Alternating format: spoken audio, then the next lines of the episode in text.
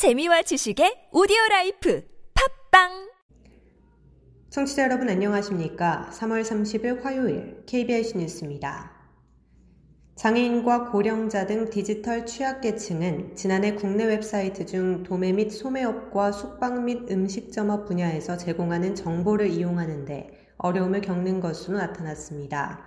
과학기술정보통신부는 한국지능정보사회진흥원과 함께 이런 내용을 담은 2020 웹 접근성 실태조사 결과를 발표했습니다.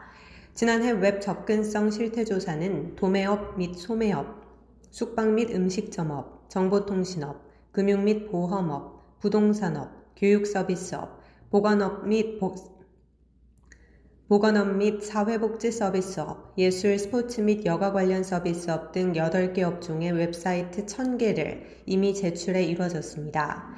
조사 결과 국내 1000개 웹사이트에 대한 전체 웹 접근성 평균 점수는 60.7점으로 전년 대비 7.0점 향상했습니다. 그러나 아직 전반적인 웹 접근성 수준이 낮아 디지털 취약계층은 여전히 웹사이트에서 제공하는 정보를 이용하기 어려운 것으로 나타났습니다. 업종별로는 금융 및 보험업과 정보통신업 분야의 웹 접근성 수준이 상대적으로 양호하고 도매 및 소매업과 숙박 및 음식점업 분야의 웹 접근성이 비교적 낮은 편이었습니다.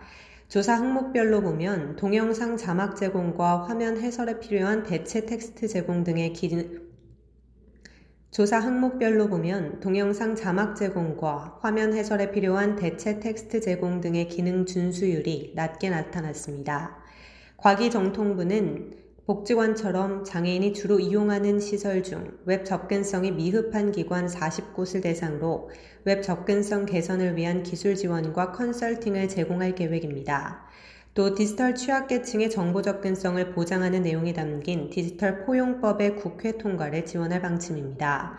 과기정통부는 신종 코로나 바이러스 감염증으로 경제 사회 디지털 대전환이 이루어지는 상황에서 디지털 취약계층이 소외되지 않도록 디지털 포용 정책을 추진하겠다고 밝혔습니다.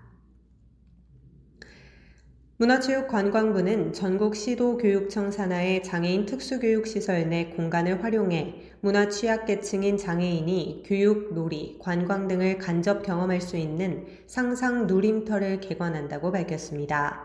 상상 누림터는 내일 경남 특수교육원을 시작으로 충북 특수교육원, 광주 특수교육지원센터, 화성 오산 특수교육지원센터 등의 차례로 들어섭니다. 상상 누림터에서는 몰입형 영상, 상호작용 화면, 증강현실 활용 콘텐츠, 가상현실 체험 등 4가지 유형으로 나누어 민간 공공 콘텐츠 등 총 29종 47편을 도입하고 이용자와 교사의 수요를 반영해 각 특수교육시설마다 필요한 콘텐츠를 제공합니다. 이용자들은 코딩 로봇을 활용한 학습 콘텐츠를 배우거나 증강현실 직업 체험, 진도아리랑 등을 가상현실로 구현해낸 전통문화 공연, 놀이 활동 확대를 위한 실감 스포츠 등을 즐길 수 있습니다. 상상놀림터는 장애인 관련 단체 및 전문가 자문을 통해 장애인들이 이용하기 쉽도록 콘텐츠를 제작했습니다. 문체부는 앞으로 더욱 많은 장애인들이 실감 콘텐츠를 즐길 수 있도록 상상 누림터 조성을 확대하고 전국 각지의 장애인을 직접 찾아가는 이동형 서비스를 개발 도입해 장애인들의 문화 향유권을 더욱 향상할 계획입니다. 서울시가 장애인 인권 정책의 핵심 목표인 탈시설화를 위해 올해 전국 최초로 관련 조례 제정에 나섭니다. 서울시는 이런 내용을 담은 제2차 장애인 탈시설 화 정책 2021년 시행계획과 4대 주요 정책 방향을 발표했습니다. 올해 4대 주요 정책 방향은 전국 최초 장애인 탈시설 조례 제정, 장애인 거주시설의 탈시설 지원 확대 강화, 탈시설 욕구조사 등 프로세스 보완, 탈시설 장애인의 지역사회 정착을 위한 주거관리 효율성 개선 등입니다. 김선순 서울시 복지정책실장은 시설거주 장애인의 원활한 탈시설을 위해서는 공공임대주택 추가 확보, 활동지원 서비스 추가 등 여러 정책적 지원이 필수적이며 이 과정에서 중앙정부와의 긴밀한 협력이 필요하다며 이번에 정부가 8월까지 수립 예정인 장애인 탈시설 로드맵에 이런 요구사항이 충분히 반영되기를 기대한다고 밝혔습니다. 전라남도 교육청이 매월 발행하는 소식지 함께 꿈꾸는 미래의 묵점자 혼용본을 제작해 배, 배포합니다. 전남교육청은 교육정보 사각지대에 있는 시각장애인들을 위해 묵점자 소식지를 이달부터 매회 100부씩 만들어 시각장애 특수학교와 광주 전남 지역 시각장애인 단체, 점자도서관 등 30여 곳에 배포한다고 29일 밝혔습니다. 이번 묵점자 소식지 배포로 시각장애인들도 전남의 교육정책과 생생한 교육 현장, 전남의 역사 문화 등을 접할 수 있게 됐습니다. 묵점자 소식지의 정기 구독을 원하는 개인이나 단체는 전라남도 교육청이나 전라남도 시각장애인 점자도서관으로 문의하면 안내받을 수 있습니다. 전남교육청 박세종 홍보 담당관은 묵점자 소식지 발행으로 시각장애인들의 정보 불평등이 조금이나마 해소될 것이라며 정보가 경쟁력인 현대사회에서 전남의 다양한 교육 현장과 정책들을 누구든지 쉽게 접근하도록 도와 모두에게 따뜻하고 평등한 교육 복지를 실현하겠다고 말했습니다. 배달앱 요기요 운영사 딜리버리 히어로는 장애인 직업재활시설 굿윌 스토어와 함께 물품 기증 캠페인을 진행했다고 밝혔습니다. DH코리아는 코로나19 장기화로 경제적인 어려움을 겪는 장애인 근로자들을 지원하기 위해 이번 캠페인을 마련했습니다. 물품 기증 캠페인은 참여를 원하는 임직원이 온라인으로 기증을 접수한 후 회사 내 지정된 보관함에 물품을 두면 수거하는 비대면 형식으로 진행했습니다.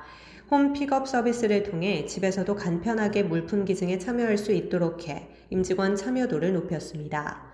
수거한 제품들은 상품화 과정을 거친 다음 굿윌 스토어 강남 세움점을 통해 판매할 예정이며 수익금 전액은 장애인의 안정적인 고용과 생활을 위한 지원비로 쓰여집니다.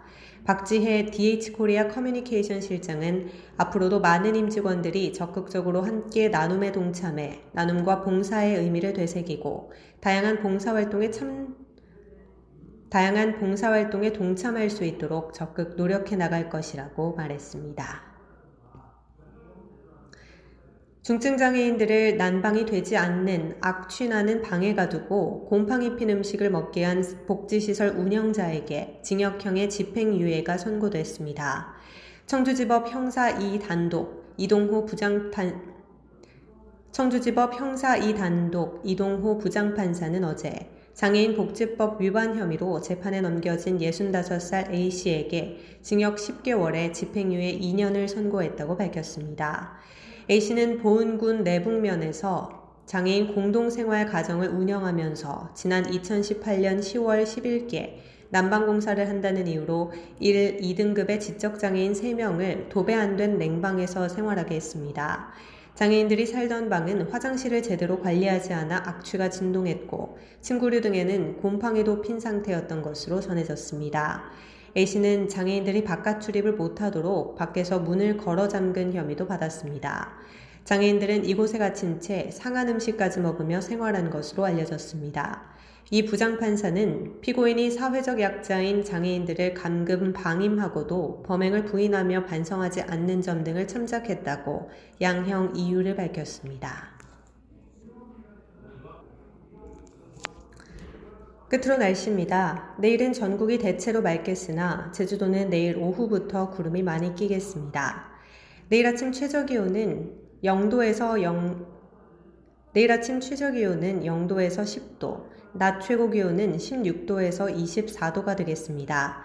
바다의 물결은 서해 앞바다 0.5에서 바다의 물결은 서해 앞바다 0.5m, 남해와 동해 앞바다 0.5에서 1m로 일겠습니다. 이상으로 3월 30일 화요일 KBS 뉴스를 이상으로 3월 30일 화요일 KBS 뉴스를 마칩니다. 지금까지 제작의 권순철, 진행의 조소혜였습니다. 고맙습니다. KBIC